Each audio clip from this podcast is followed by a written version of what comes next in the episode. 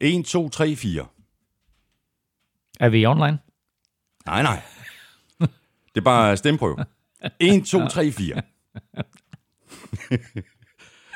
Hvad siger du så? Jamen, øh, jeg siger, det er god lir. Hi, my name is Alan Roach, voice of the Super Bowl. Deluta till NFL showed.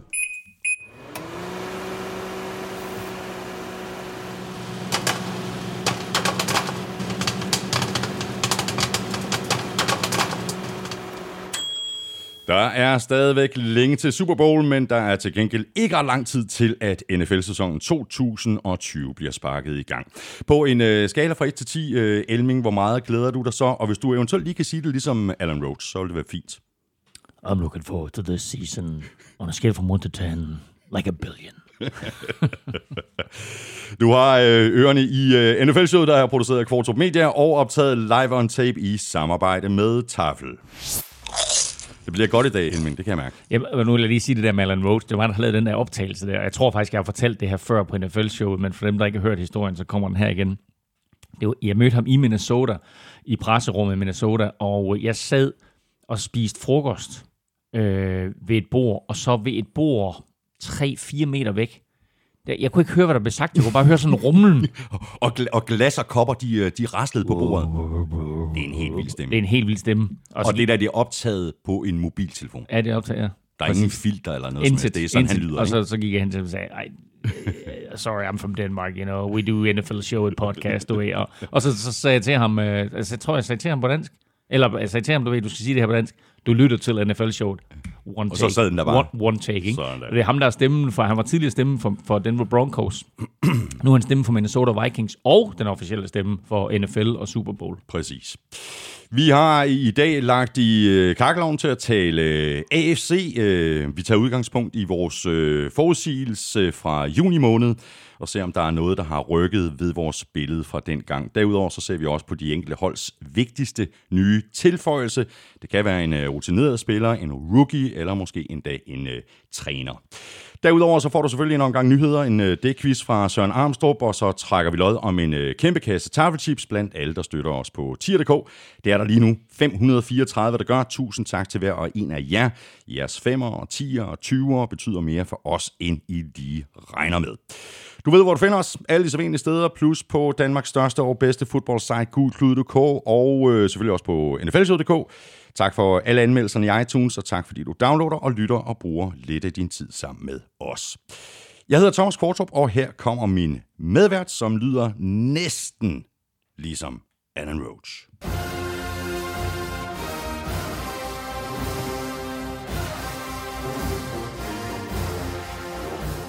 Mr. Elming, Mr. Roach, godt at se dig igen. Oh, thank you very much. Thank you, thank you, thank, thank, thank, thank you very much.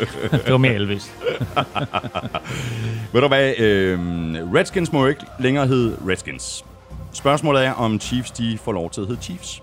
Lige da du satte den her på, så sad jeg, hvad gjorde jeg med armen? Jeg lavede sådan det, der hedder Tomahawk. To- tomahawk chop, mm. ikke? hvor man ligesom forestiller sig, at man har en økse i hånden, og så kører man frem og tilbage. Og det, det er en, en klassiker øh, på Arrowhead, og lægger jeg også, mærke til, at stadion, Kansas City Chiefs stadion hedder Arrowhead, ikke altså pilespids. Ja. Og øh, der kommer nok til at ske nogle omvæltninger. Og det seneste, der er sket, det er, at nu må man ikke tage sådan øh, hovedbeklædning på længere. det man, har, man har tit set de her store indianerfjer, sådan nogle høvdinge, øh, fjer, som, som man kender fra, fra Chiefs, Crazy Horse og Mabel. Og,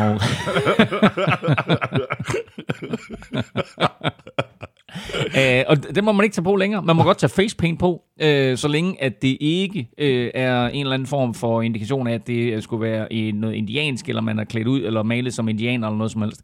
Og øh, øh, Hvad, hvad, hvem, hvem skal vurdere det? Skal der stå sådan uh, facepaint uh, politi og, og stoppe folk ved, ved indgangen? I don't know, men altså, du ved, uh, gå, gå en uge eller to tilbage og, og lytte til det der lille skriv, jeg havde om, omkring Redskins, ikke? fordi uh, det her, det, er- det, er bare, altså, det, det er bare gået for langt nu.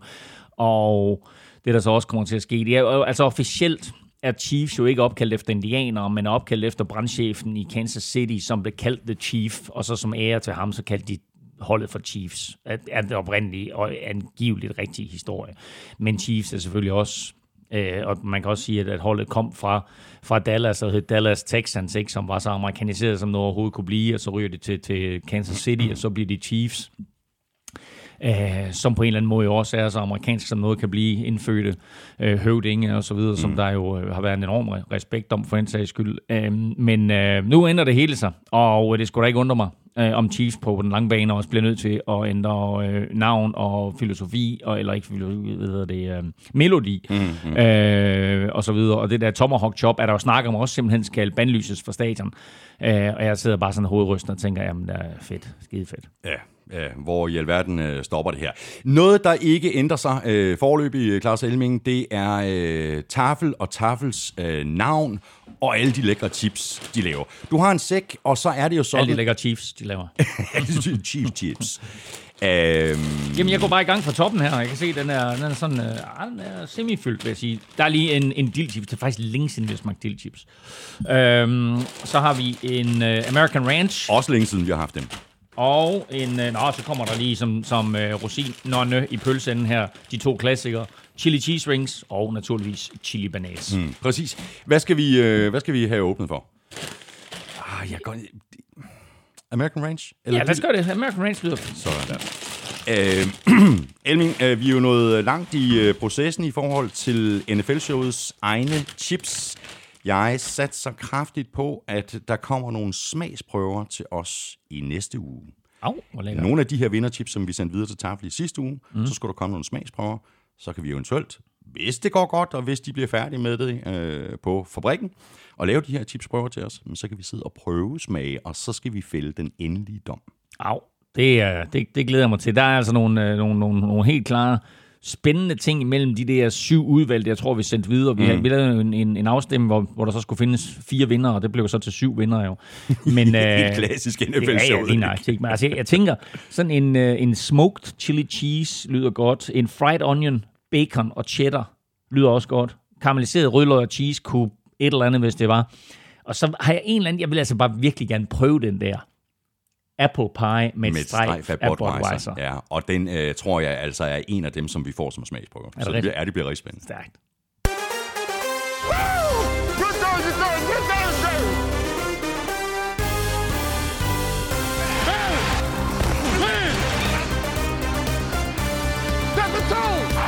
Earl Thomas er ikke længere hos Ravens, der har fritstillet safetyen efter flere episoder. Hvor ender Earl Thomas med at skrive under? Cowboys er favoritter, men flere andre klubber bliver også nævnt som mulige kandidater.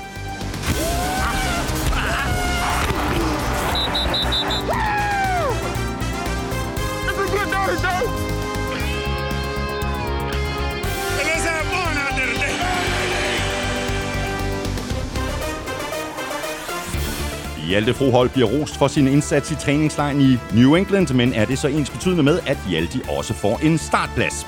Det er bare et af de mange spørgsmål, som vi giver svar på i den her udgave af NFL-showet. Jeg hedder Thomas Kvartrup, og med mig har jeg Claus Elming.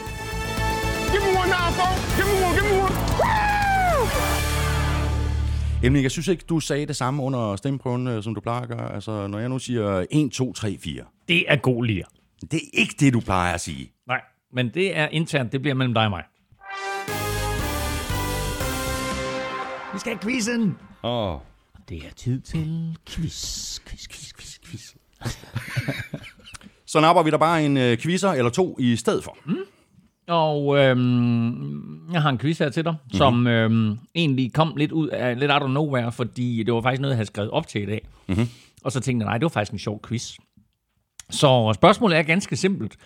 Øh, hvilket NFL-hold er det eneste, der har to brødrepar i truppen? Hvilket NFL-hold er det eneste, der har...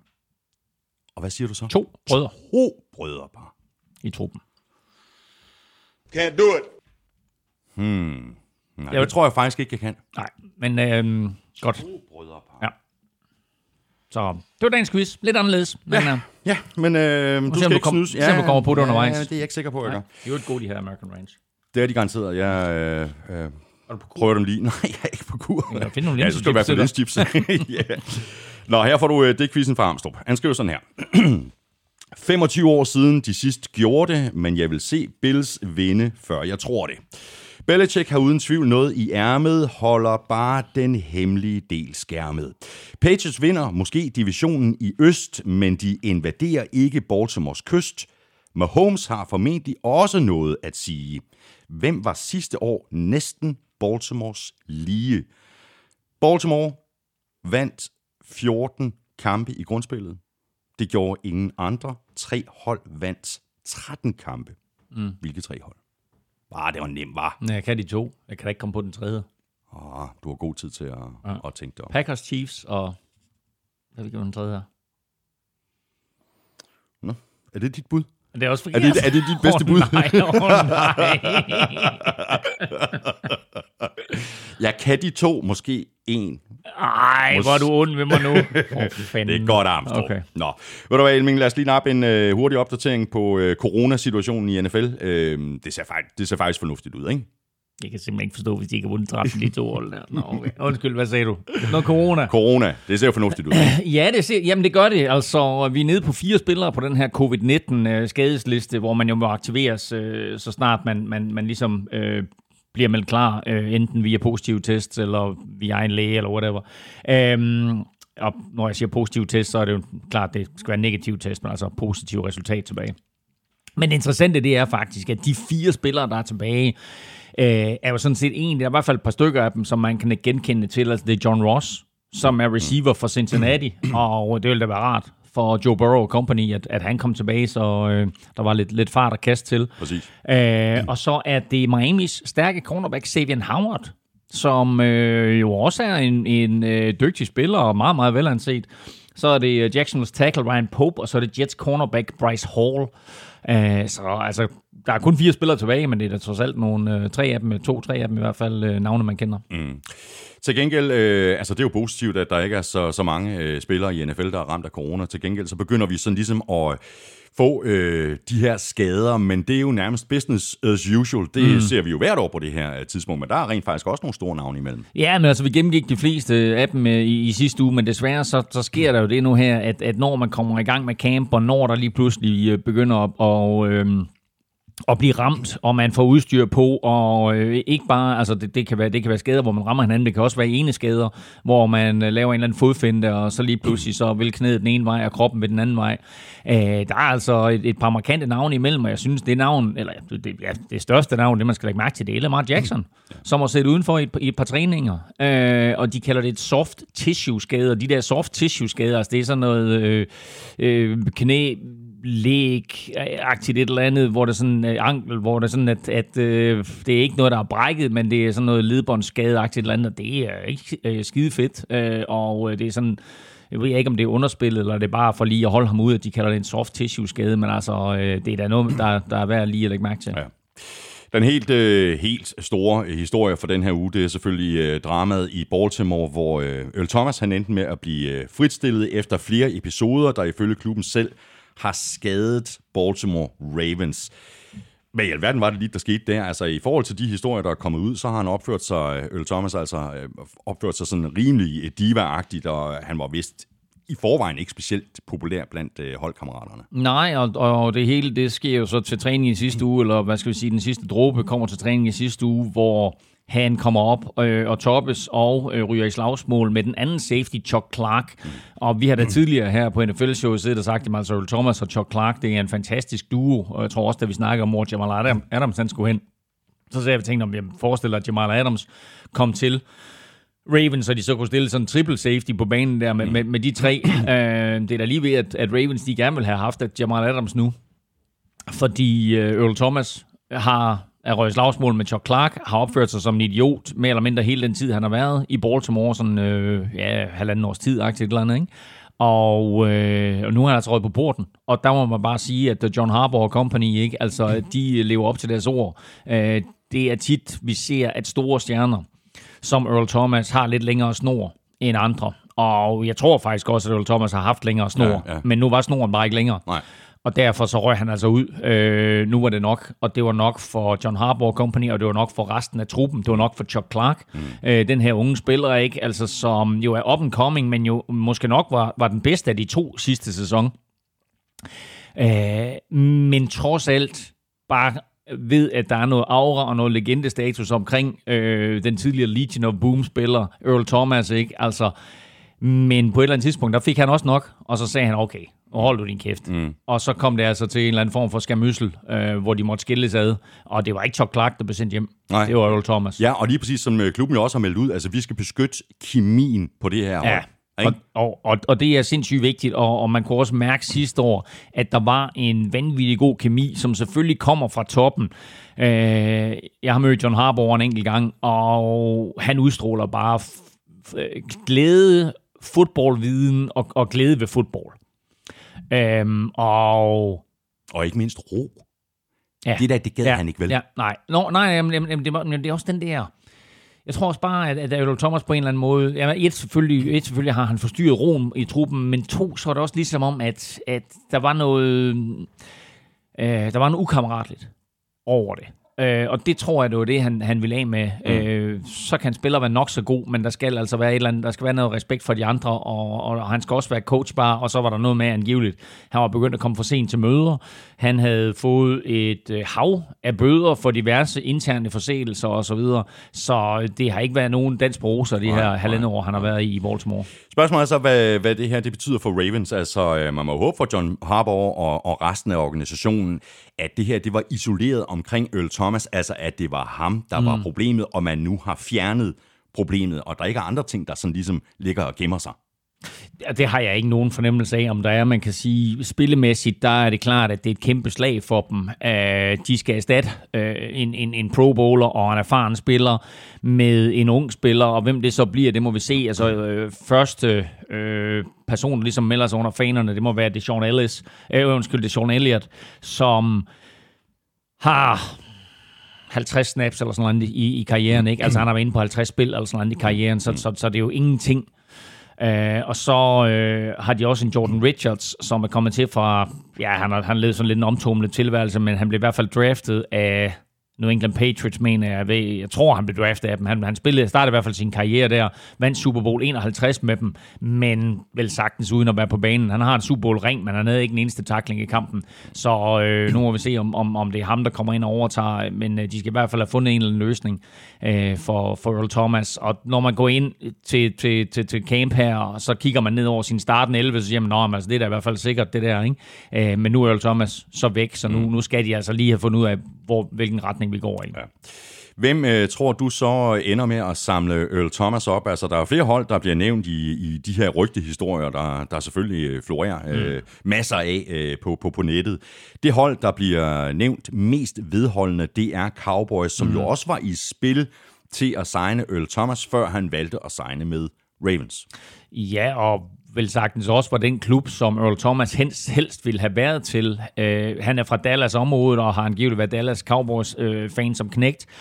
Og i en kamp for, er det to år siden nu, øh, eller det tre år, to år siden, tror jeg det er, øh, mellem Seahawks og Cowboys, der går han jo over til Cowboys sidelinje, øh, iført, øh, siger det ikke engang efter kampen, altså han er iført udstyr og så videre, og så siger han så højt, så både kamera og mikrofoner og det hele fanger det, siger han, come get me. Øh, ligesom, øh, du ved, jeg vil gerne ud af Seattle, Ja. jeg, jeg vil være free agent, jeg vil gerne til jer, come get me. Mm. Øh, det kom så ikke til at ske, det stedet for Ravens, der fik fat i ham, men derfor så er det der er også mest sandsynligt lige nu, synes jeg, at det bliver Dallas, der hiver ham ind. Det man så kan sige, det er, nu har Seattle Seahawks jo, øh, Seahawks valgte jo ikke at give ham en ny stor kontrakt. Han blev pisse sur, gav øh, Pete Carroll fingeren og så videre. Øh, selvfølgelig bliver han også skadet der, uden en ny stor kontrakt på hænderne. Det var han træt af. Mm. Og det, var, og det var der på vej ud fra stadion, Præcis. efter at have blevet skadet, han gav fingeren. Ja, han, han ligger på den der vogn, Ja, ja, der ligesom kører ham ud, ikke? Ja. Altså, hvor, hvor han, han har haft en stor kontrakt og, og 50 millioner dollars i hånden for at skrive under, så har han nok ikke fået fingeren, men fordi han netop ikke kunne få den der store kontrakt, og fordi de ikke har givet ham den store signing bonus, så var han jo mega træt af at, at blive skadet der. Det var ret tidligt i sæsonen, sådan første anden kamp aktivt eller andet, ikke? Øh, så der giver han fingeren, og der har været en masse ballade, og Seahawks gør jo ikke noget som helst for at signe ham. Det er også bare en indikation af, at de var sådan set også ved at være træt af ham, synes, at nok er han en fantastisk spiller, og den sidste tilbageværende fra det oprind- oprindelige Legion of Boom, men det, han bringer i omklædningsrummet, det har vi ikke brug for. Mm.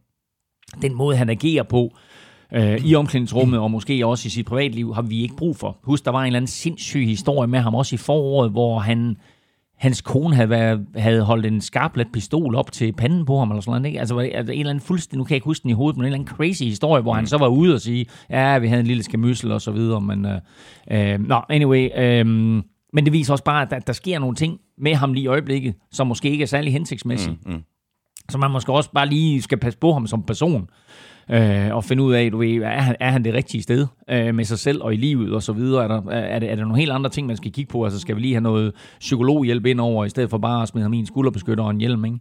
Øh, så det er ikke helt på Antonio Brown-level, men, øh, men det nærmer sig lidt, ikke? Jo, også fordi mange af de ting her, som han gør, Earl Thomas, jo ikke ser dagens lys via pressen på samme måde, som Antonio Brown gjorde. Men jeg tror ikke, at øh, han er helt rask oven i knuppen. Hvad siger du til de andre øh, klubber, der bliver nævnt? Altså, Cowboys er, er, er som sagt øh, favoritten til at... Øh, mm at trække Earl Thomas øh, ind og, og, og skrive, skrive en kontrakt med ham. Men øh, Eagles bliver nævnt, 49ers bliver nævnt, øh, Jets bliver nævnt, Patriots, Patriots bliver nævnt. Øh, jamen altså, igen skal man kigge på det her med kemien. Hvor, hvor, hvor altså Patriots øh, er nævnt, og det er jo typisk dem at tage en erfaren spiller, som måske er udtjent sin værnepligt andre steder, og så får de lige to, tre, fire fantastiske år ud af ham. Men Belichick er også en mand, der sørger for at have fuldstændig styr på de spillere, der kommer ind. Mm.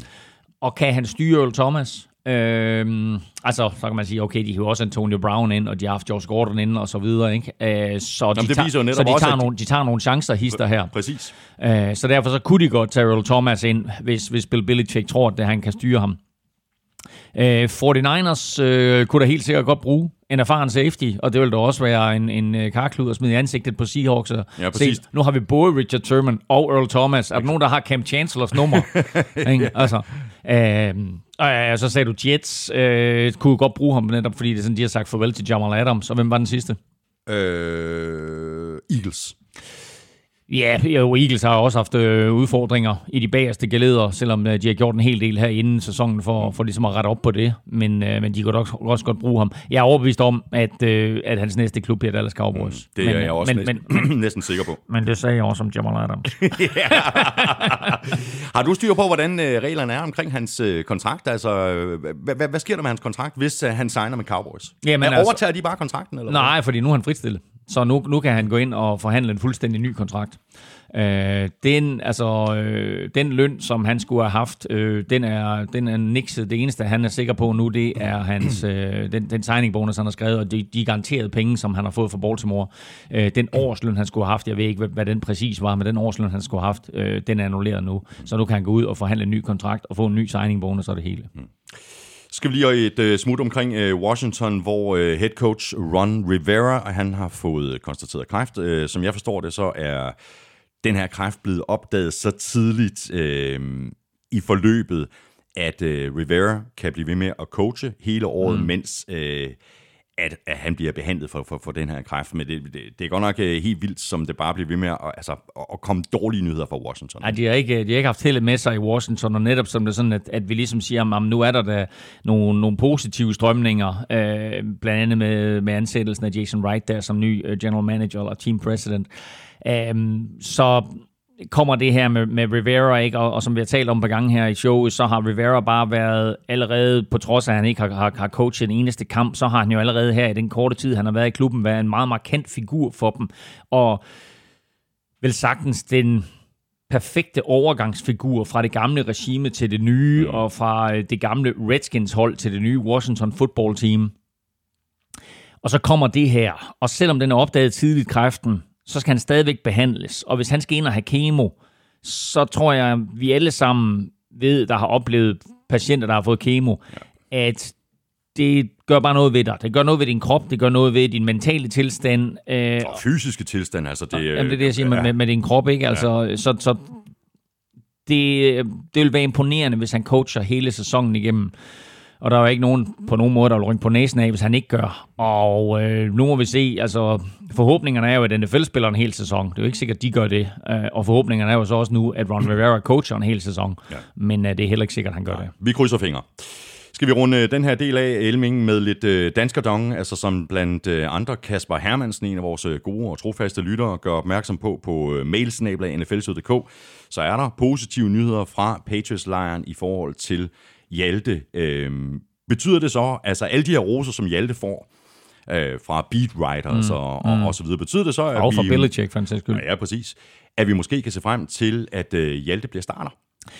Uh, umiddelbart ikke. Altså, Hjalte vil være en uh, fornem backup, og han, uh, han stod jo i en situation inden den her sæson, at der var jo en vis sandsynlighed for, at Patriots sagde nej til, uh, eller sagde farvel til Joe Tooney.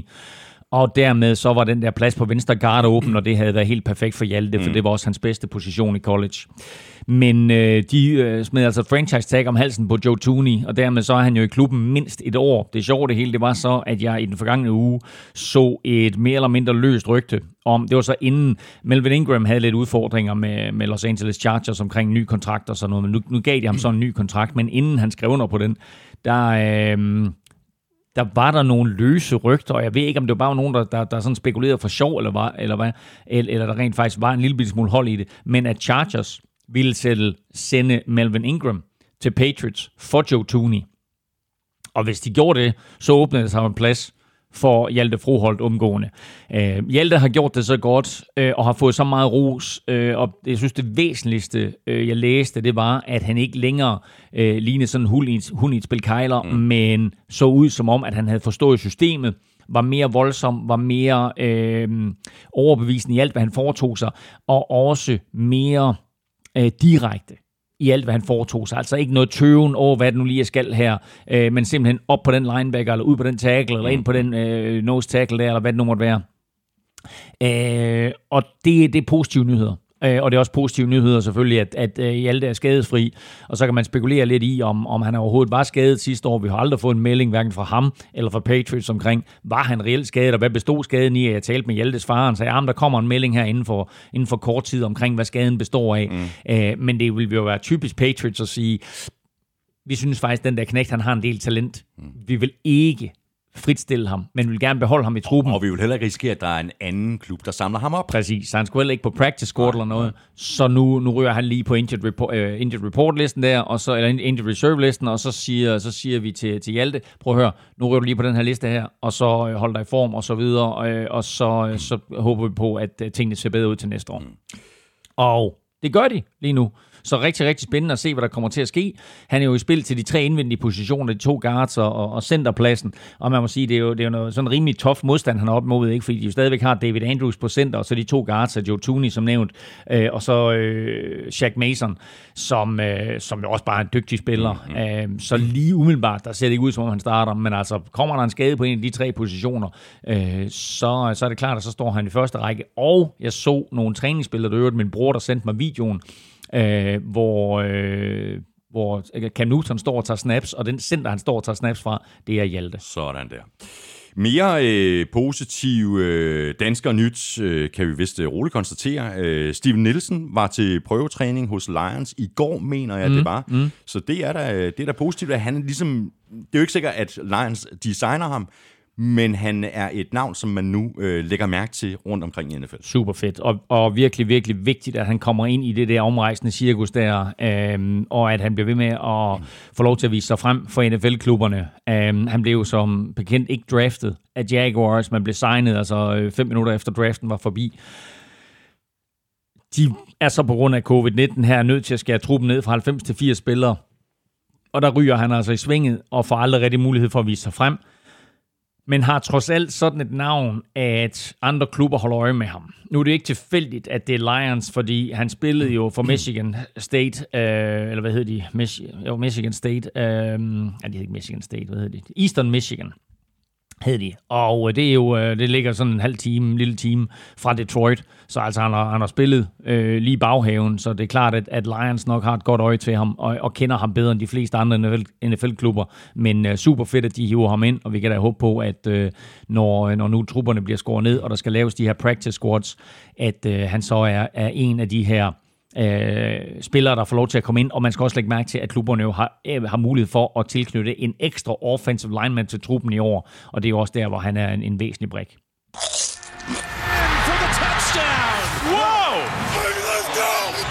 Ugen spiller præsenteres af Tafel. Det kunne være fedt, øh, hvis øh, Steven Nielsen eller Hjalte Froholt engang blev, blev ugens spiller. Vi har ikke nogen, øh, vi har ikke nogen ugen spillere i den her uge, fordi der er jo ikke øh, blevet spillet nogen kampe, men I det øjeblik, at en af de der to drenge starter Ja, i NFL. så bliver de ugens spiller. Og lige en hurtig opdatering. Jeg, jeg skrev faktisk også lige kort med Andreas Knappe. Jeg spurgte ham bare lige, om der var noget nyt i hans øh, professionelle liv. Og øh, Andreas han svarede bare kort, nej, desværre ikke. ja, sådan er det. Godt, ved du hvad, Elming, vi skal have, have trukket lod øh, om øh, en kæmpe kasse med taffelchips, og det skal vi blandt øh, alle, der støtter os med et øh, valgfrit beløb på tier.dk, eller via det link, der ligger på øh, nflsøde.dk. Du er godt i gang, og det er jo dig, der er. Lykken skud ind. Jeg har allerede fat i en strimmel her, og jeg har ingen anelse om, hvad vedkommende hedder. Men øh, det, der står før snabladet, det er Inkra. Inkra. Inkra, godt så. Jamen, ved du hvad, der gemmer sig jo en person øh, bag det her Inkra. Og øh, det finder jeg ud af, fordi øh, Inkra, jeg sender dig en øh, mail øh, lidt senere i dag, når jeg så har fået dit øh, fulde og rigtige navn. Øh, Ingolf-kravl. ja, det er da meget godt bud. Ingolf-kravl. Når jeg har fået dit øh, fulde navn øh, og øh, postadresse øh, retur, så sender jeg den videre til øh, Rookie Helle på tafel, og så sørger hun for øh, resten. Vi gør det her igen i næste uge. Alle, der støtter os på tier.dk, er med i lodtrækningen. Elming, så er det blevet tid til vores øh, AFC-optakt. Øh, vi kiggede jo også på øh, AFC tilbage i juni, hvor vi kom med vores meget tidlige forudsigelse på, hvordan divisionerne ender. Og det er de forudsigelser, som vi tager udgangspunkt i i dag, her hvor øh, sæsonstarten jo nærmer sig med hastige skridt. Vi er i løbet af de seneste par måneders tid blevet lidt klogere på holdene. Spørgsmålet er så, om der er sket noget, der har fået os til at ændre mening i løbet af de her øh, par måneder. Og som en lille øh, krølle, der zoomer vi også ind på den øh, vigtigste nye tilføjelse på hvert hold. Og som jeg også sagde i begyndelsen af udsendelsen, så kan det både være en rookie, en øh, rutineret spiller eller måske en øh, træner. Vi begynder med øh, AFC East, øh, som vi ikke var helt enige om tilbage i juni. Vi havde begge Bills til at vinde divisionen, og så havde jeg Patriots, Jets og Dolphins, og så mener jeg, at du havde byttet rundt på Jets og Dolphins, hvis jeg ikke øh, husker helt forkert. Øh, jeg holder fast i, at Bills vinder divisionen, også selvom Cam Newton er kommet til i øh, New England i mellemtiden. Jeg ved ikke, hvordan, øh, hvordan du ser på Bills. Jo, og, men den eneste grund til, at jeg holder fast i Bills, det er, fordi Patriots jeg har de her otte opt-outs, altså otte spillere, der har valgt at sætte sæsonen over, øh, og vel at mærke nogle, nogle rimelig markante profiler. Øh, havde de ikke gjort det, så vil jeg sige, at så havde Cam Newton, tilføjelsen af Cam Newton, øh, sendt Patriots tilbage ind i spillet om at vinde AFC East. Nu er det stadigvæk Bills, der, der skal være favoritter der, mm. og det er også året, hvor de skal overtage. Altså hvis de ikke overtager i år, så, øh, så er der jo en eller anden form for heksemagi Ja. over Bill Belichick, som Bills aldrig nogensinde kommer os over. Nej. Tror du, at øh, Josh Allen og resten af holdet kan håndtere den der favoritværdighed? Ja, det tror jeg egentlig, fordi Sean McDermott er så god en coach, som han er. Jeg synes, de har taget skridt i den rigtige retning. Øh, De bummer den jo fuldstændig i slutspillet sidste år, hvor de er foran mod Texans på udebane og bør vinde den kamp, og så smider det hele væk i fjerde kvartal. Mm. Og det er forhåbentlig sådan noget, som både Josh Allen og Sean McDermott og resten af truppen og, og coachingstaffen lærer af. Men jeg synes, at Sean McDermott har været en virkelig, virkelig god træner for dem, og har jo egentlig bare været uheldig at være i division med Patriots, fordi ellers så var, så var Bills hurtigere blevet et hold, man talte om. Mm. Øh, nu har det taget lidt tid, fordi det er sådan, de bare har stået i skyggen af, af Patriots. Det kan godt være, at det var øh, dyrt, rigtig dyrt for Bills at få fat i øh, Stefan Dix på wide receiver, men han er vel den øh, vigtigste tilføjelse, eller hvordan ser du på det? Øh, ja, helt sikkert. Jeg vil lige slå et slag for en stribe artikler. Vi laver en masse optagsartikler inde på Gul Klud, og øh, man kan også gå ind og se en artikel, der hedder bedste nye spillere, og så bedste, bedste tilføjelser, øh, bedste spillere, som, som klubben har, har, har mistet, etc. Der ligger flere forskellige, og så kommer der jo mere eller mindre dagligt øh, optagter for de forskellige mandskaber. Så vi, vi øh, gør naturligvis klar, eller færdig, inden sæsonen starter, så gå ind der og tjekke Gul Klud løbende, øh, og, og se alle de her forskellige fede øh, sæsonoptagter.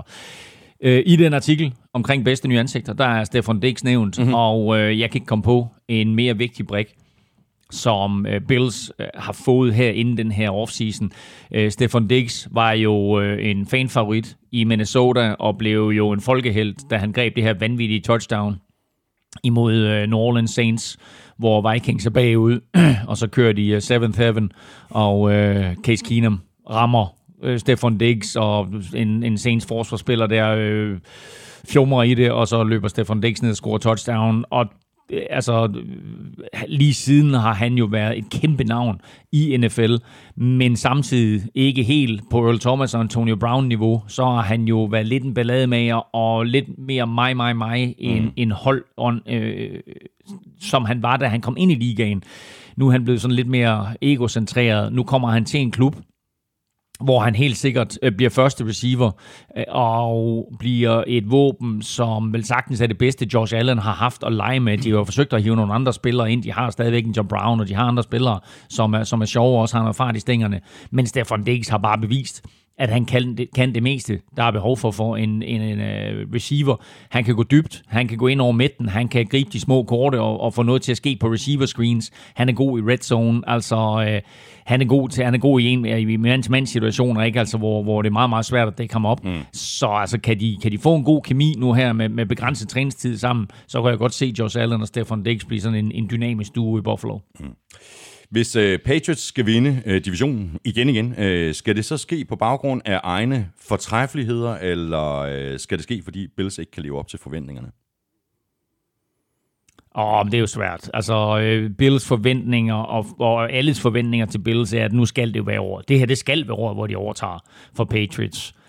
Patriots er jo virkelig, virkelig gode på baggrund af en mand, og det er Bill Belichick. Du kan, også, du kan også sige, at Robert Kraft jo har været fantastisk som ejer, fordi han lige siden han overtog klubben, jeg mener det var 94, at der har han jo bare konsekvent sørget for, at alt, der skulle på plads omkring klubben, var på plads. De investeringer, der skulle foretages, blev foretaget. Der blev, der blev lavet et, et nyt stadion, der blev investeret i trænerstaben. Han hentede Bill Belichick ind. Var selvfølgelig røvheldig med at få fat i Tom Brady. Men altså, øh, man kan sige, øh, ud af den trio, der hed Kraft, Belichick, Brady, der er det jo kun Brady, der ikke er der. Mm. Og derfor så har de jo Kraft på plads til at sørge for, at al økonomi og, og al udenomshalløj er der, og Bill Belichick til at sørge for, at det hele det kører på de indre linjer. Og han er jo bare et unikum inden for coaching-verden. Vi kan tale nok så meget om, at det er en dygtig træner, og det er en dygtig træner, og Pete Carroll er sådan og sådan ude i Vest, og uh, Mike Tomlin er sådan og sådan i Pittsburgh, og Sean McDermott har vi lige nævnt. Bill Belichick har bare formået med nogle ret talentløse mandskaber, mm. og stadigvæk vinde AFC East, og, og stadigvæk og i år er ingen undtagelse. I år er ingen undtagelse. Nej, Hvis men, du ser på det her roster, men ikke? de mangler otte spillere, som har opdet ud, mm. og det er den helt store forskel. Så gør de selvfølgelig det, som de altid gør, og det er, de hiver en spiller ind med et enormt potentiale, som der er ikke nogen, der vil røre ved. De har fået Cam Newton til altså peanuts, ja. og det kan blive den helt store afgørende forskel. Mm. Så har vi uh, Jets. Hvad skal der egentlig til for, at uh, Jets kan overraske i den her division? Uh, helt ny offensiv linje, uh, hvis de kan få den til at fungere. Uh, Sam Darnold er tilbage, altså mm. hvem ved?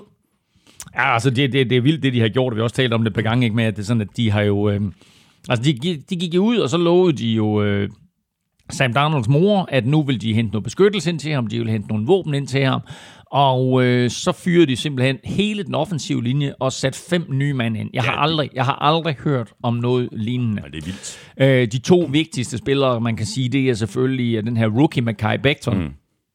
som kommer ind.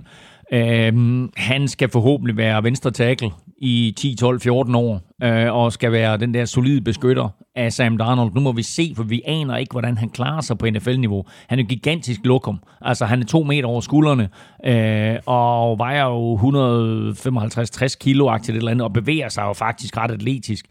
Øh, men hvordan agerer han, når han står over for en Nick Bosa, når han står over for en Von Miller, etc.? Øh, det er der, hvor der sådan, at, at man bare vil sige, altså, okay, knæk, du er stadigvæk rookie, og det kan godt være, at i år bliver svært, øhm, men hvordan er du til næste år og året efter? Øhm, så er det selvfølgelig en vigtig brik, men lad os nu lige se, hvordan han klarer sig på NFL-niveau. Mm, mm, ja, lad os se, hvordan han klarer sig. Lad os se, hvordan resten af linjen klarer sig. Fordi altså, hvis den bliver spillet sammen, så kan, ja. det jo, så kan det jo være en genistreg, det her. Men det kan altså også ende med, at, øh, at Darnold får, får problemer, måske i, i, især i begyndelsen af sæsonen. Ikke? Jo, helt sikkert. Altså også fordi, som vi talte om øh, i sidste afsnit eller forrige afsnit, så øh, en af de ting, som bliver meget, meget svært her på grund af den her covid-19-plade øh, sæson, det er kommunikationen på den offensive linje. Det er så vigtigt øh, at have noget... Øh, have noget kontinuitet på den offensive linje, og det har du på ingen måder her. Og når du så starter en offensiv linje helt fra scratch, som Jets gør, så er det jo sindssygt vigtigt, at du formår til træning og i klasseværelse og i træningskampene og få noget kommunikation ind.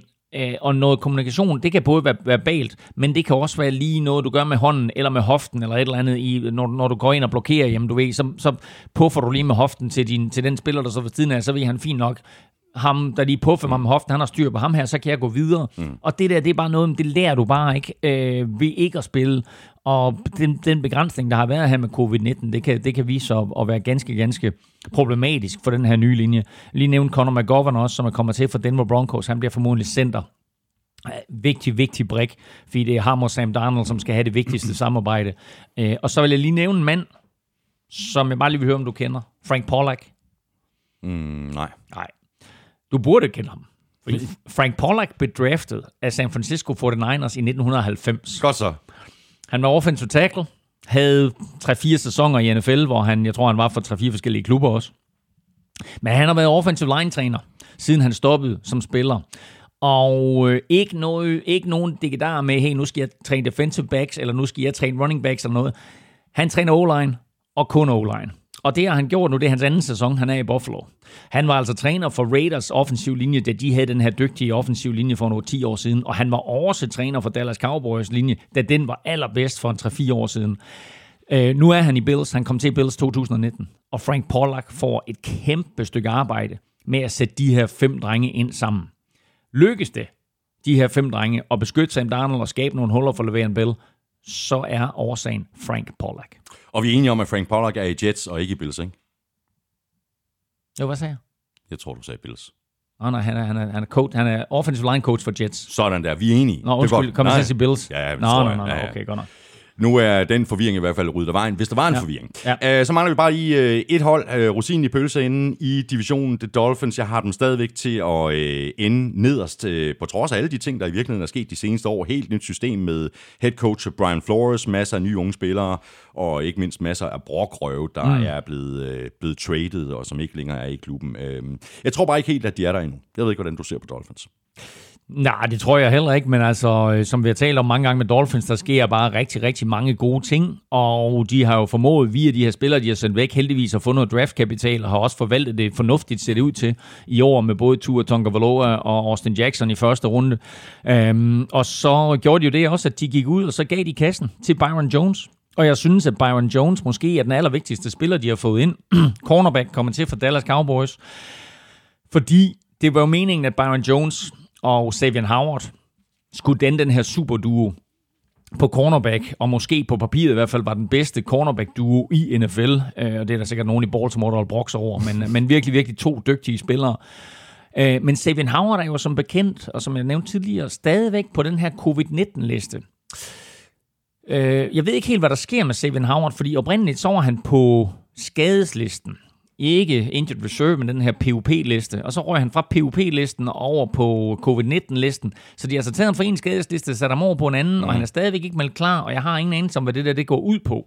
Men altså, hvis han er ude, så er tilføjelsen af Byron Jones jo endnu vigtigere. Ja, ja. Øh, er han tilbage, så må jeg sige, så er Byron Jones stadigvæk en vigtig brik, fordi så bliver der altså lukket ned på hjørnerne.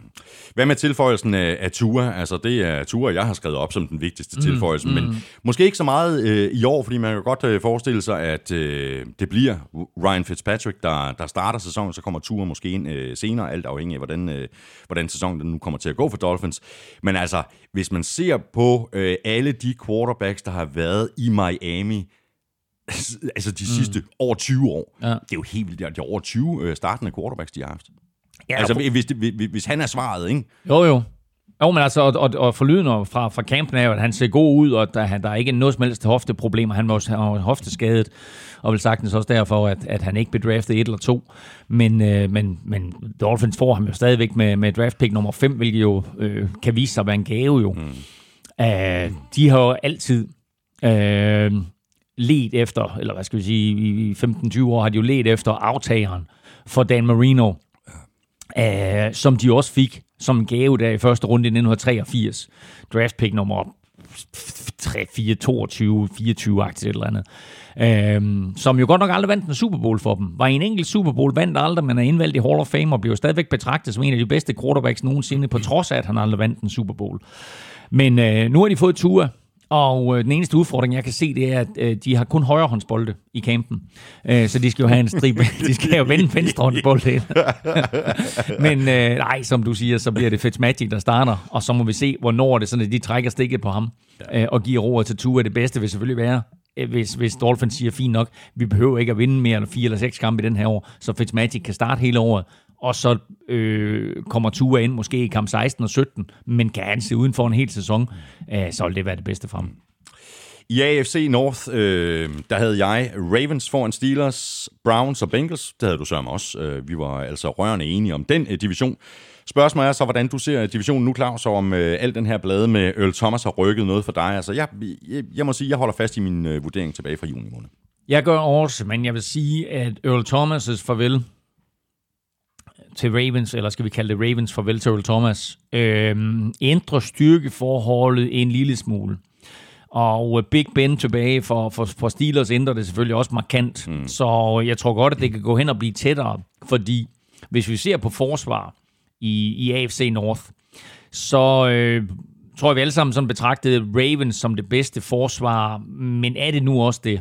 Fordi kigger du på Steelers, så har de bare igennem de sidste to-tre år Øh, lidt lige, altså man kan sige, siden Ryan Shazier gik ud med den her forfærdelige nakkeskade, der har Steelers sådan set taget nogle skridt i den rigtige retning til at komme tilbage til Fordums øh, tidsstyrke på, på forsvaret, ikke mindst med tilføjelsen af, øh, af den anden Fitzpatrick Minka, og så øh, da de draftede TJ Watt. Og så har de altså et par andre øh, store klipper der derinde. Øh, de fik også, hvad hed han sidste år, Devin Bush ind på linebacker, ikke?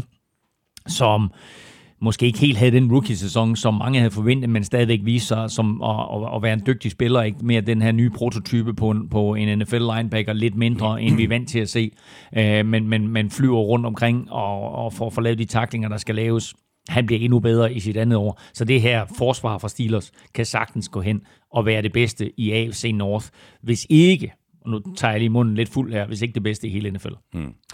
Øhm, Største tilføjelse for, øh, for, for Steelers. Øh, hvem skal vi pege på? Øh, er det, at Big Ben er kommet tilbage, eller er det Eric Ebron, øh, der giver øh, Big Ben et, øh, et godt våben, måske ikke mindst i, i red zone? Ja, man kan sige, at, at Big Ben kommer tilbage, det, det er selvfølgelig også en tilføjelse, der er værd at, at holde fast i, men øh, øh Eric Ebron som tight end er et vigtigt våben. De har manglet en rigtig, rigtig dygtig og pålidelig tight end ned igennem midten af banen. Eric Ebron blev draftet i første runde af Lions. Øh, slår, aldrig, slår aldrig rigtig til Lions. Kommer til Colts, får en fantastisk sæson i Colts. Øh, med Andrew Luck som quarterback jo. Øh, da Andrew Luck han så var væk, så faldt øh, Eric Ebrons stats også lidt. Nu får han altså Ben Roethlisberger som quarterback her. Og øh, de to skal nok få et, et frugtbart samarbejde. Jeg vil sige, en anden spiller, som man skal holde øje med, som er, er nytilkommende, og som er rookie, draftet i anden runde i år, det er Chase Claypool, hmm. som er jobbeskrivelse af receiver men nok mere er over i øh, tight end størrelsen. Og øh, det er sådan en, en fyr, der kommer til at skabe en del mismatches, altså øh, små øh, to meter høj, øh, 110 kilo. Ja, det, er ikke, det er ikke den type af receiver, som Steelers plejer at drafte. Altså der snakker vi sådan nogle øh, Antonio Brown, Emmanuel Sanders, øh, Mike Williams, øh, øh Juju Smith-Schuster. Det, det er alle sammen sådan små væver receiver. Her der får du altså en kæmpe klipper ind og derfor tror jeg også, at de vil bruge ham på en anden måde, end de bruger deres andre receiver, og måske mere som sådan en tight end, der splitter ud fra linjen, eller måske i et dobbelt tight end set, måske endda et triple tight end set, øh, fordi de også har Vance McDonald. Så lidt spændende at se, hvordan Chase Claypool han kommer til at, at blive integreret i det her angreb her. Men jeg kunne godt se ham få en stor sæson, øh, fordi, ikke mindst fordi Ben Roethlisberger er tilbage. Jeg tror, vi øh, sprang øh, Ravens over i forhold til øh, bedste Jamen, nye jeg tilføjelse. Jeg ikke helt, det er dig, der styrer det. Jeg ja, ikke ja, man, det, var, fordi, det var fordi, vi var i gang med at tale om Steelers, så synes jeg, det gav mening.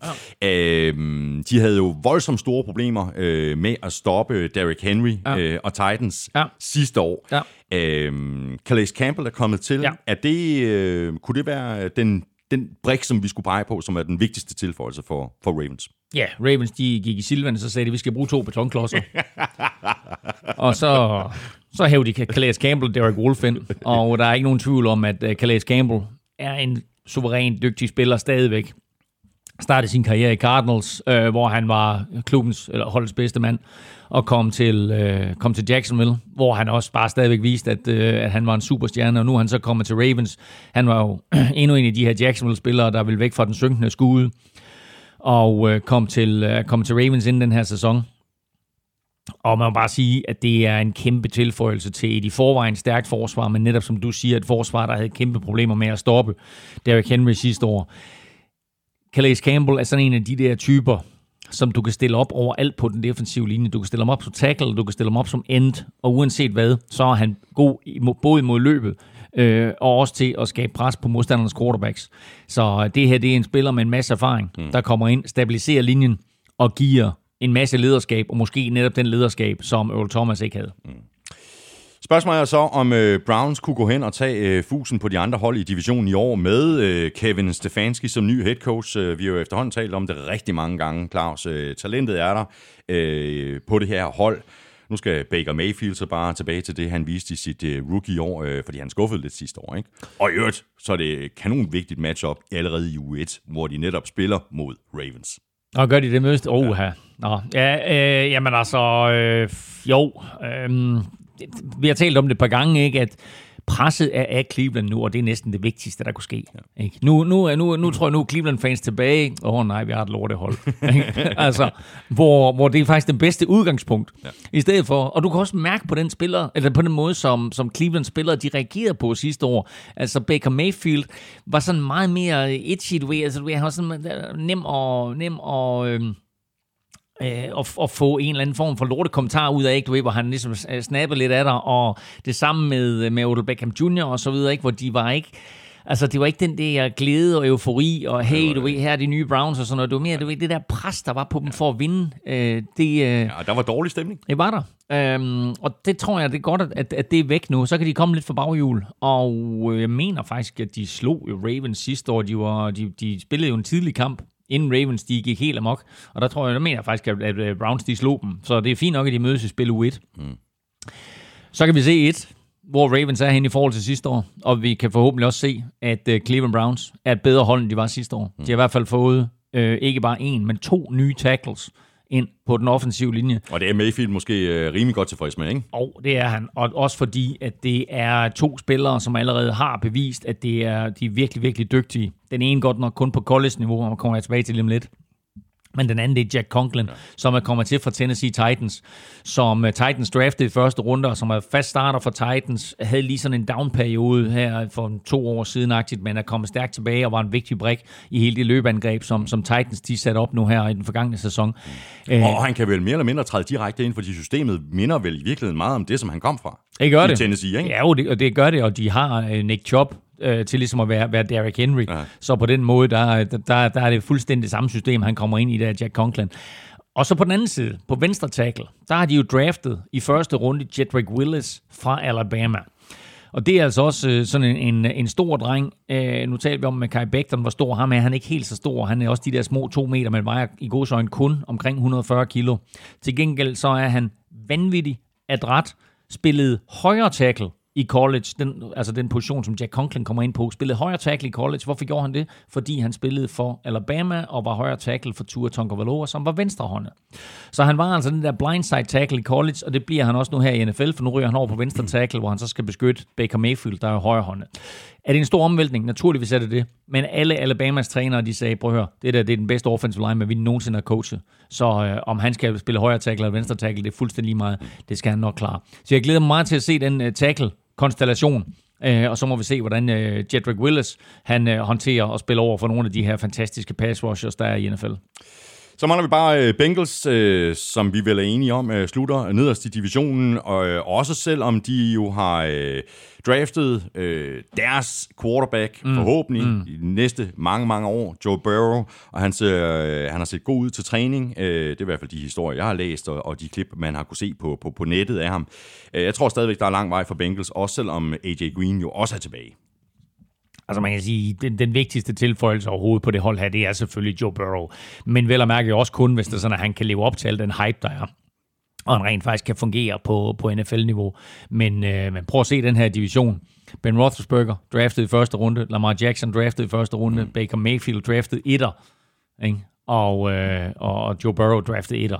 Så det er, det er fire top quarterbacks, der ligger i den her division. Joe Burrow er selvfølgelig kæmpe vigtig tilføjelse til, øh, til, til det her hold, men hvis, jeg synes måske, vi skal kigge på den anden side af bolden for at se to vigtige tilføjelser også. Den ene, det er G.J. Reader, og den anden, det er safety Von Bell, og jeg synes faktisk, at han måske er den største tilføjelse til det her hold her, fordi øh, bortset fra tre kampe sidste år, så har han altså spillet samtlige kampe i de sidste fire sæsoner for, øh, for Saints.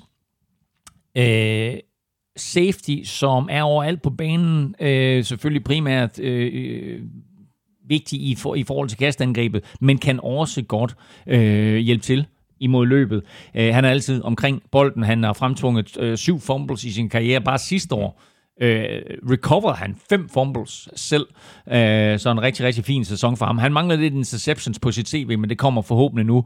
Øh, I hvert fald øh, væsentligt, at, øh, at de får øh, noget produktion ud af ham, også fordi den her cornerback, som de har hævet ind fra Vikings, Trey Waynes, mm. er skadet og formodentlig ude i en ret lang periode, måske endda hele sæsonen. Så vigtigt også, at han stabiliserer de bagerste glæder øh, nu her, Von Bell.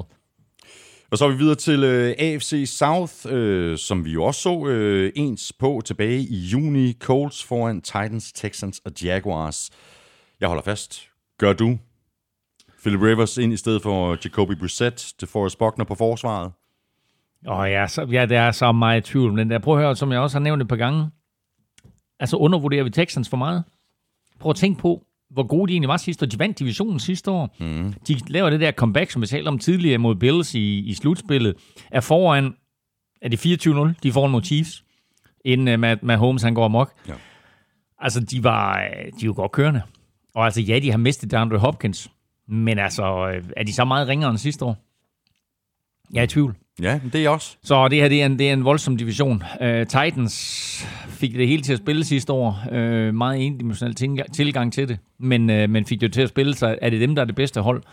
Og Rivers, er han for gammel? Altså, kan han, kan han bringe noget til det her Colts-mandskab? Mm. Uh, det eneste, vi ved, det er, at Jaguars, de ender sidst. Ja, men uh, det er vi enige om. Men skal vi tage dem i den der rækkefølge, som vi havde dem i juni? Øh, fordi jeg er fuldstændig enig. Øh, Titans, Texans og Colts, jamen, det kan blive, det kan blive ja. både en dreng og en pige. Ja. Ikke? Øh, men lad os tage, øh, tage Colts først. Øh, vigtigste tilføjelse for Colts, er det Philip Rivers, den gamle mand, eller øh, er det måske det Forrest Buckner på forsvaret? Altså, jeg synes jo, det er det Forrest Buckner, fordi der er talt rigtig, rigtig meget om Philip Rivers, men altså, øh, uanset hvordan man ser på det, så er han et, øh, stadigvæk fyldt med masser af spørgsmålstegn. Altså, hvor meget har han tilbage i tanken? Hvad, hvad kan den der arm der fungere armpont i, i Indianapolis, ligesom det gjorde i San Diego?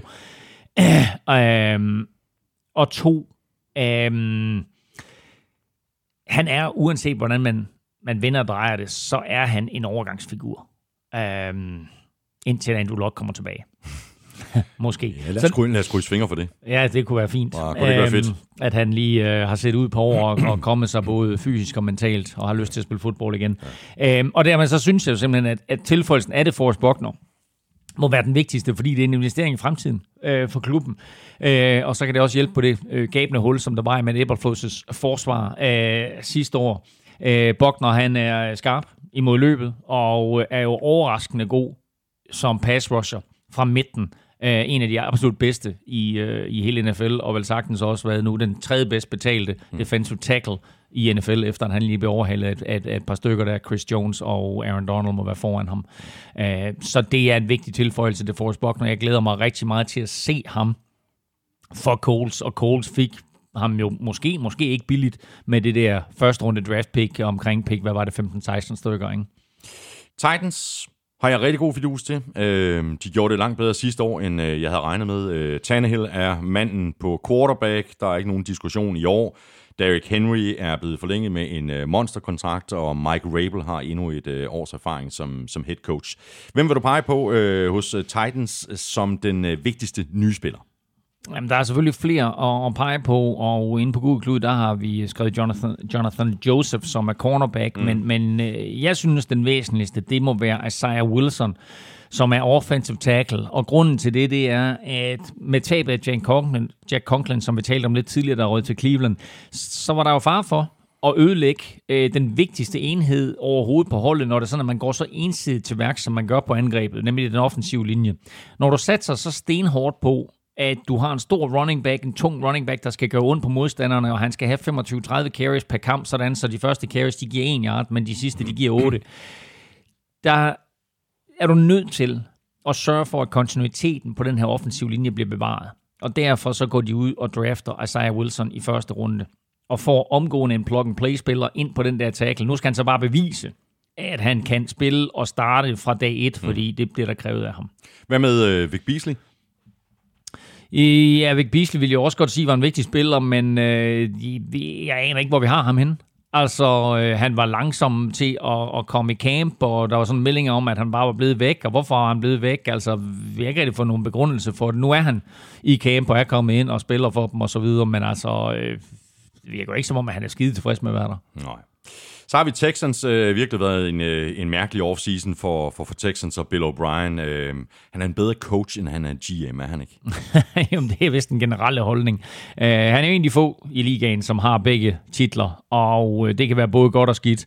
Bill Belichick har formået at gøre det rigtig godt. Der er andre igennem tiden, som, som har formået at gøre det godt, men generelt så er det fint at splitte den position op, eller de to positioner op, fordi det er bare svært både at skulle være GM og, og så samtidig varetage head coach opgaverne.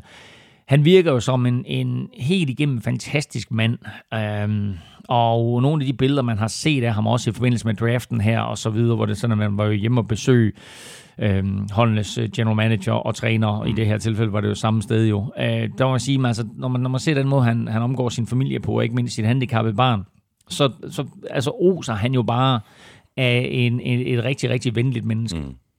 Uh, det er ikke altid, at man skal være et venligt menneske som, som head coach for et NFL-hold.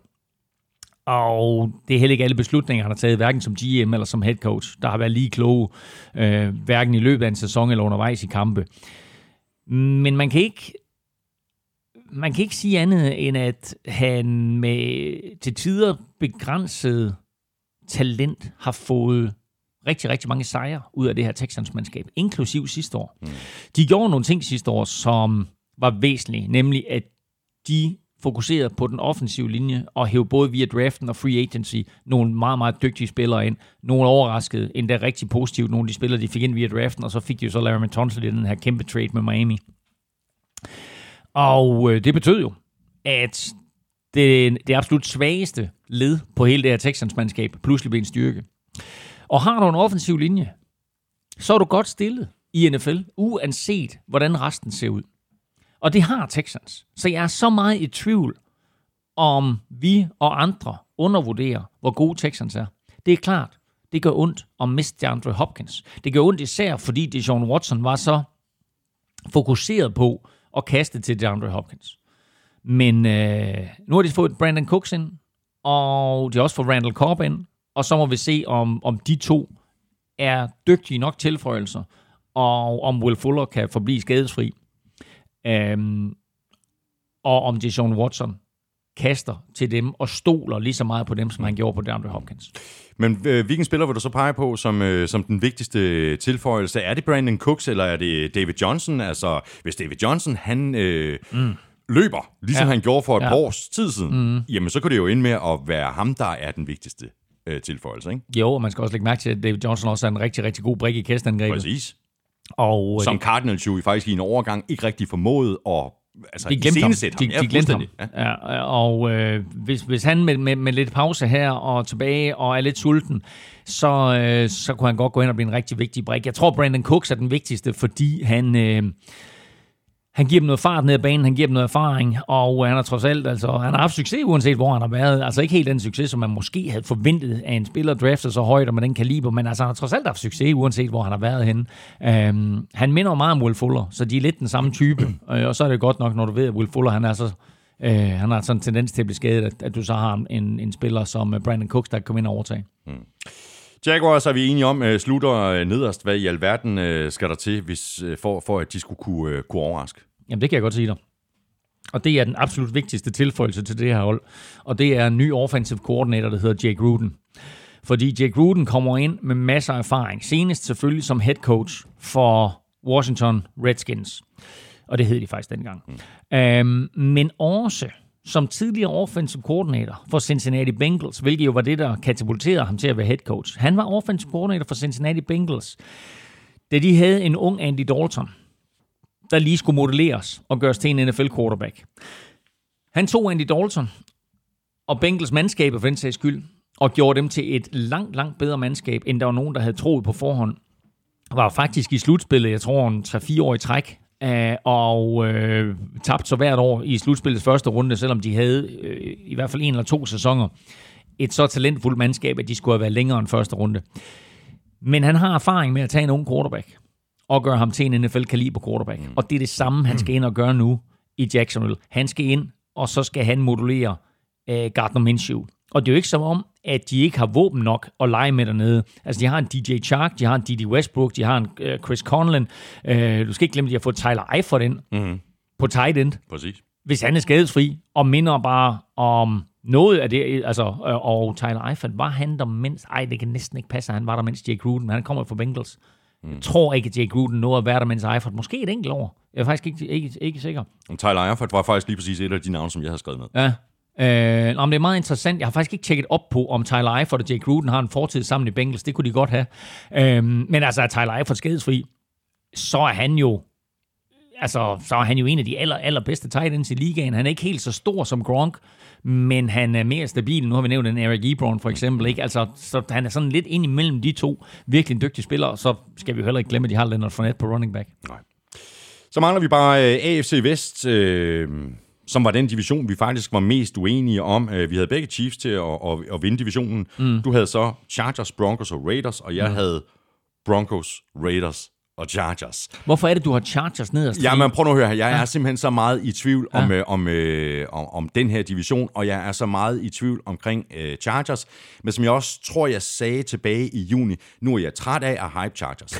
nu er jeg træt af at tro på dem, fordi det har jeg gjort i så mange år, så nu sætter jeg dem bare nederst, ja. og så skal du bare se, så, øh, så er der NFL-showet øh, Jinx for, for alle pengene, og så, øh, så ender de i, i, i toppen af divisionen. Men ej, ved du hvad, jeg, jeg, jeg tror, vi er enige om, hvis vi tager den fra toppen, vi er enige om, at Chiefs vinder divisionen. Ikke? Ja. Jo, helt sikkert. Godt. Så langt, så godt. Godt og så vender vi tilbage til Chiefs lige Jeg kan bare lige sige en ting med Chargers. Og det er, at jeg på en eller anden måde, jeg ved ikke helt, hvor den kommer fra, men jeg har bare en eller anden forkærlighed for Chargers. Og jeg har været med på dit hype train, eller også har det været mit hype train, du har været med på. Jeg ved det ikke. Vi har i hvert fald haft et fælles hype train. Ja, og nu smider du dem i bunden, og det er fedt, fordi så kan det kun gå fremad derfra. Exactly. Men det er sjovt, fordi jeg har set andre smide dem i bunden, og jeg er bare sådan lidt, jamen hvorfor egentlig? Men uh, det kan vi vende tilbage til. Ja, men uh, skal vi tage dem fra toppen? Uh, I hvert fald det, som ja. vi er enige om. Ja. Altså uh, Chiefs... Uh, der er jo ikke sket øh, specielt øh, meget for Chiefs. De øh, vandt øh, Super Bowl, de har formået at holde fast på den her øh, trup, så hvem skal vi så, hvilken spiller skal vi pege på? Er det øh, Edwards Hilaire fra, ja. øh, fra, fra, fra draften, altså running backen, øh, som den vigtigste tilføjelse? Jamen det kan, det kan kun være ham, fordi øh, forsvaret er nærmest intakt. Angrebet er jo mere eller mindre intakt. At jeg lige mistede ham, øh, Duvernay, Cladet, øh, whatever, øh, på, øh, på øh, højre guard der, ikke? Øh, den kanadiske læge. Men... Øh, hvad hedder det, de drafter i første runde. Uh, Claire, Clyde Edwards Hilaire. Ikke Claire, det er hans søster. som også er en dygtig running back. uh, men Clyde Edwards Hilaire drafter de i første runde. Og allerede da de draftede ham, der begyndte folk at sige, at det er, jo, det er uretfærdigt. Det er uretfærdigt, at de får sådan en spiller ind til det der kastangreb om Holmes. Og nu er det lige pludselig blevet dobbelt uretfærdigt, fordi Damian Williams har valgt at sidde udenfor i 2020, øh, den her opt-out-liste med covid-19, og øh, LaShawn McCoy er rykket videre, er rykket til Tampa. Så nu ligner det, at Clyde Edwards-Helaire er ubetinget første running back, øh, har selvfølgelig en hel del ting, han skal lære, ikke, om, ikke mindst omkring blocking scheme og så videre. Uh, han er ikke den største running back, men har sådan set aldrig været bange for at kaste sin krop ind i taklinger. Spørgsmålet er bare, hvad du gør, øh, når der kommer sådan en, en TJ Watt flyvende rundt om hjørnet, eller en JJ Watt for den sags skyld. Så altså fuld skrue på. Øh, er, er, er vigtigt for ham, samtidig med, at det er sådan, at han tænker over, når okay, jamen, den her situation, der kommer der en blitz, så skal jeg måske øh, samle den op, eller skal jeg ud. Der er bare sådan en, en masse mentale aspekter af at mm. spille running back i NFL, som man ikke tænker over. Det er ikke kun at løbe bolden og gribe bolden, der er en masse andre ja. ting. Og det er hele det mentale aspekt. Har han det på plads, så kommer han til at være fuldtidsstarter. Har han ikke det på plads, så får han en eller anden form for rolle, hvor det er sådan, at han selvfølgelig stadigvæk bliver en vigtig brik, ikke mindst i kastangrebet. Øh, om de helt lignagtigt har tænkt sig at løbe ham op igennem midten, det kan jeg godt have min tvivl om. Men han bliver en meget, meget svær spiller at dække op for modstanderne, mm. især fordi der skal være så meget fokus på de receiver, der løber ned ad banen. Der er der så nødt til at bruge flere spillere, end det vi så for den Niners gøre i Super Bowl, og flere spillere, end, end mange andre hold benyttet til at dække de der ja. drenge op og så bliver der bare mere plads under neden til en uh, Clyde edwards -Helaire. Kommer han i en en mod en situation med en linebacker, jamen altså goodbye. Mm. Jeg tror også, øh, det var det, jeg argumenterede for uh, tilbage i juni, da jeg havde Broncos som to i divisionen, at de lignede et uh, forventet hold i de sidste kampe, hvor Drew Lock jo kom ind som starter. Spørgsmålet er bare, om det er nok, eller om jeg har overvurderet dem, fordi spørgsmålet er også, om det måske, de her sejre til sidst mm. i, i sidste år i sæsonen, om det skete lidt på en billig baggrund talk about hype train. Ja. Ikke? Altså, hvis der er nogen, der hopper Og jeg har hoppet på det. Ja, du er, men det er hele Denvers. Ja. Ikke? Altså, det er et meget, meget langt tog, fordi hele Denver har hoppet på det der hype train. De tror på Drew Lock. Og så er det op til Drew Lock nu at leve op til det. Og nu har de da omgivet ham med et par rigtig dygtige våben. De draftede Jared Judy og Ken Hamlin. Ken Hamlin har angiveligt fået en eller anden skade i, i træningslejren her. Nu må vi se, hvor, hvor slemt det er. Han har i hvert fald siddet uden for nogle træninger. Men, øh, men et par rigtig, rigtig fine våben, som de hiver ind Altså, Så de har i hvert fald sørget for at omgive Drew Lock øh, med nogen, han kan kaste til, så der er ikke den undskyldning, og så må vi se, øh, hvor meget Jetron James der, det betyder på den offensive linje, at, at han har valgt at, at sidde sæsonen over.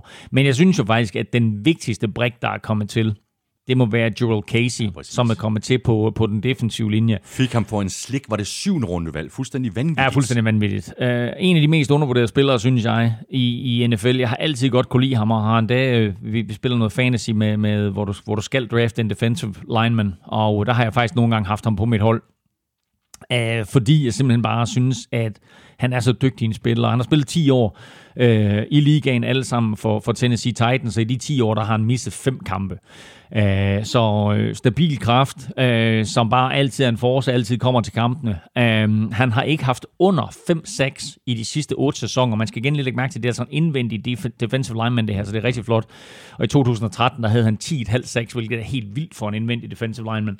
Øh, han har været Pro Bowl fem gange, og øh, så giver han altså bare øh, Broncos en spiller på linjen der, som giver øh, Bradley Chubb og Von Miller endnu mere mulighed for bare at øh, jagte quarterback, som de nu er designet til. Han skal nok sørge for, at der bliver lukket i midten.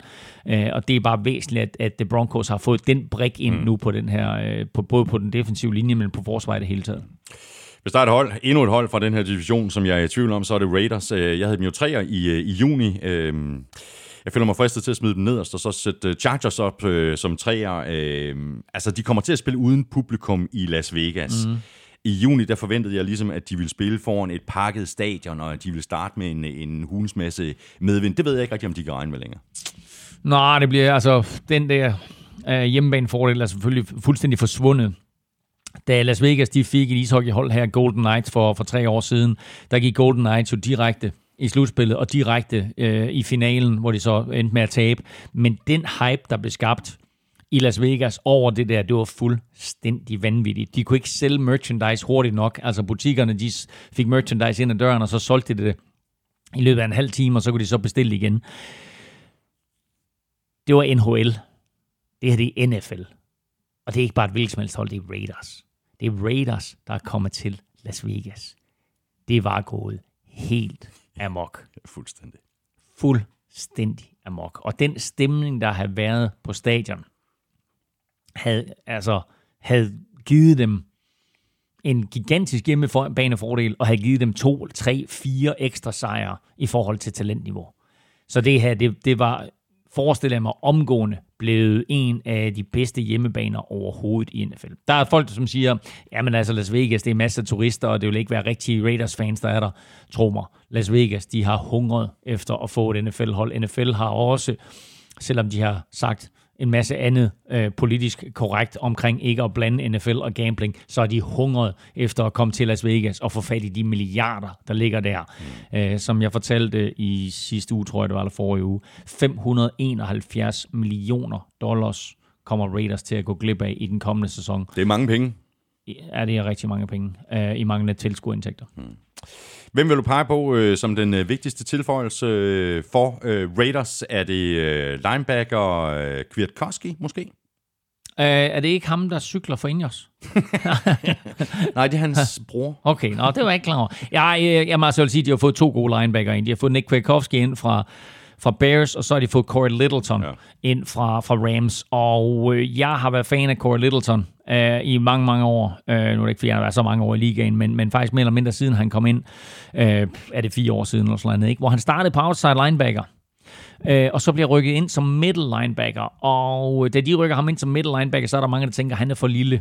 Men han var jo sådan set, om ikke starten på det i hvert fald, så kunne man godt se, jamen det er jo den her prototype på en middle linebacker i NFL. Lidt mindre end øh, de normale middle linebacker, men til gengæld kan dække sidelinje til sidelinje, er hurtig nok til at eksplodere op igennem den offensive linje, lave taklinger bag line of scrimmage, kan, hvis han bliver bedt om det, sack quarterback, men er også dygtig nok til at komme bagud og øh, dække op imod kastet.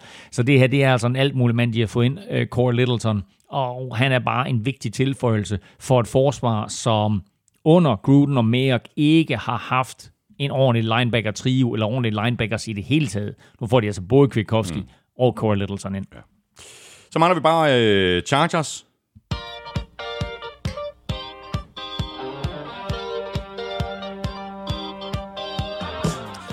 Og øh, vi har allerede øh, talt lidt, øh, lidt Chargers, men altså, Rivers er væk. Nu er det Tyrod Taylor, ikke? Eller Justin Herbert. Eller Justin Herbert, det tror jeg så ikke så meget på.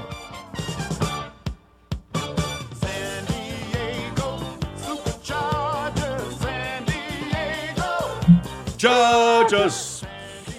Tror du på øh, Justin Herbert? Så lige første hug. Ej, det er vel uh, Tyrod Taylors job, er det ikke? Hvad har jeg sagt til dig om Justin Herbert? Det kan jeg ikke huske. Du siger så meget. Hold nu kæft. Jeg, jeg, jeg, jeg har fortalt i hvert fald 5-6 gange, jeg har set ham i levende live. Spiller for Oregon og for Teo Arizona State. Og jeg har ikke været fan af ham. Jeg er ikke fan af, at de draft ham nummer 6. Jeg er overbevist om, at af de quarterbacks, der blev draftet i første runde, der er det ham, der kommer til at bombe den. Mm. Og at Chargers, de misbrugte det faktum, at de draftede med pick nummer 6 der. Chargers skulle have traded op og have taget Tua foran næsen på, øh, på øh, Dolphins, eller også skulle de have smidt samtlige draft picks i puljen og givet til Bengals, og så taget Joe Burrow. Jeg er ikke fan af Justin Herbert. Nu er det sagt, for jeg ved ikke, Gud ved, Gud ved, jeg ved hvilken gang. Er du med på, hvad jeg mente der? så altså, hvis jeg prøver at decifrere det, du siger her, Elming, så øh, er den, øh, den vigtigste tilføjelse øh, til Chargers, det er ikke Justin Herbert. Det er korrekt. Uh, men det, det, jeg vil sige var, nu har jeg sagt det igen, igen, igen, og det kan sig at være endnu en NFL-show. Jinx, han bliver den bedste af dem alle sammen, ikke? og kommer til at tage Chargers til fire Super Bowls. Men jeg vil sige det på den måde, at Chargers har givet Justin Herbert øh, og eller øh, Tyrod Taylor noget, som Philip Rivers ikke havde, nemlig en offensiv linje, eller i hvert fald starten på en. Fordi de har hævet Trey Turner ind fra Carolina Panthers, og de har hævet Brian Bulaga ind fra Packers. Øhm, Trey Turner byttede Chargers jo mere eller mindre med, med Carolina Panthers for Russell Okung, Um, men Trey Turner, synes jeg bare, er så dygtig en spiller, og er ung nok til, han er 27, er ung nok til, at han kan være i Chargers i 5, 6, 7 år mere, hvis ikke mere. Offensiv lineman har en, en lidt længere holdbar, holdbarhed. Hold kæft, det går godt, det her. Er, er lidt holdbar. Har det længere holdbar. De kan spille længere. Her så mange andre. um, så, så jeg synes, han er en vigtig tilføjelse. Og så må man bare sige, at Brian Bolaga har jo haft masser af succes i uh, Packers, og uh, er en hver quarterbacks bedste ven, kommer ind og skal starte på den der venstre tackle for Chargers. Vi skal have quizzen! Åh. Oh. Det er tid til quiz, quiz, quiz, quiz, quiz. jeg kan lige så godt sige det, som, uh, som det er, Elming. Det her det har jeg ikke glædet mig til, fordi jeg kan ikke komme i tanke om et NFL-hold, der har to brødrepar, altså fire i alt så, ikke? Korrekt.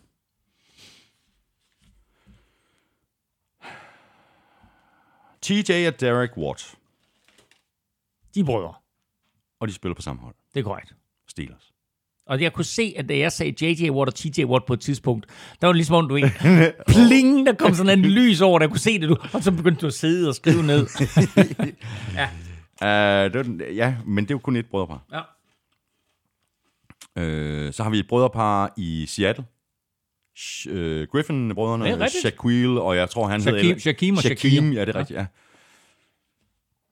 Er der andre? Øhm, der vil jeg lige sige, der vil jeg lige hjælpe dig lidt.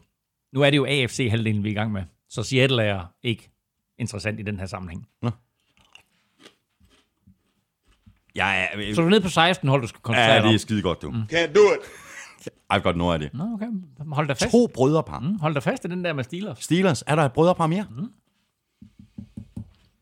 Who's that? Det er Trey Edmonds, som er fullback. Og så er det Terrell Edmonds, som er Er de, er de brødre? af de brødre. Okay, I did not know. Og, de, og, og, og det fede ved, at Derek Watt og TJ Watt Ja. spiller, den ene er fullback, og den anden er forsvarsspiller. Og det samme gælder med Edmonds-brødrene. Den ene er fullback, og den anden er forsvarsspiller. Men begge de to brødrepar har jo yderligere en bror i ligaen. Fordi de har J.J. Watt mm. i Texans, og så har vi Tremaine Edmonds i Buffalo. Så tre brødre i, uh, i NFL gange to, og de to gange to spiller altså i Steelers. Det er fantastisk. Der er nogle gode gener i spil der, ikke? Det må man sige. Ja. Nå, ved du hvad, øh, skal vi se om øh, du gør det øh, bedre. Du kan næsten øh, kun gøre det bedre, end, end jeg gjorde det her. Øh, Armstrong Stik-quiz. Øh, Baltimore havde 14 sejre i grundspillet.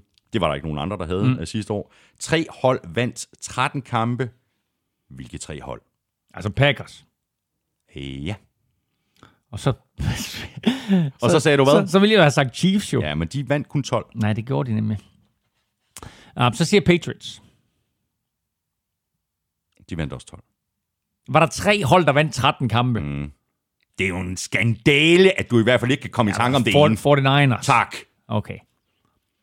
Så mangler du kun et. Packers, 49ers, og så et hold fra AFC-halvdelen, der vandt 13.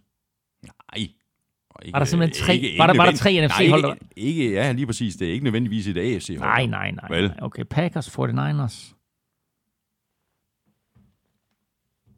Okay, okay, nu, nu tager vi lige. Der er selvfølgelig ikke nogen NFC North. Så har vi NFC South. Saints? Det er fuldstændig korrekt. Oh, okay. Det er fuldstændig Der var jeg, og kæft, der var jeg god. Der var du pissegod. Dem havde jeg lige. De kom bare altså, skidt fra en spadegal. Godt, jamen, øh, det var det. Ja. Øh, tak for det, Elming. Det har været en fornøjelse. I lige måde.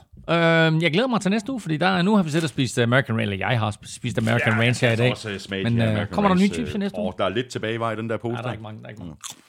Ja, vi satser på, at vi får nogle smagsprøver i, i næste uge, så bliver det rigtig spændende. Og så skal vi jo uh, træffe et... Det bliver hårdt. Jeg tror, det bliver et uh, benhårdt race om at vælge øh, den uh, helt rigtige smag ud. Jeg ved ikke, hvor mange smagsprøver vi får. Vi får uh, 3-4 stykker eller sådan noget. Vi glæder os allerede. Det gør vi.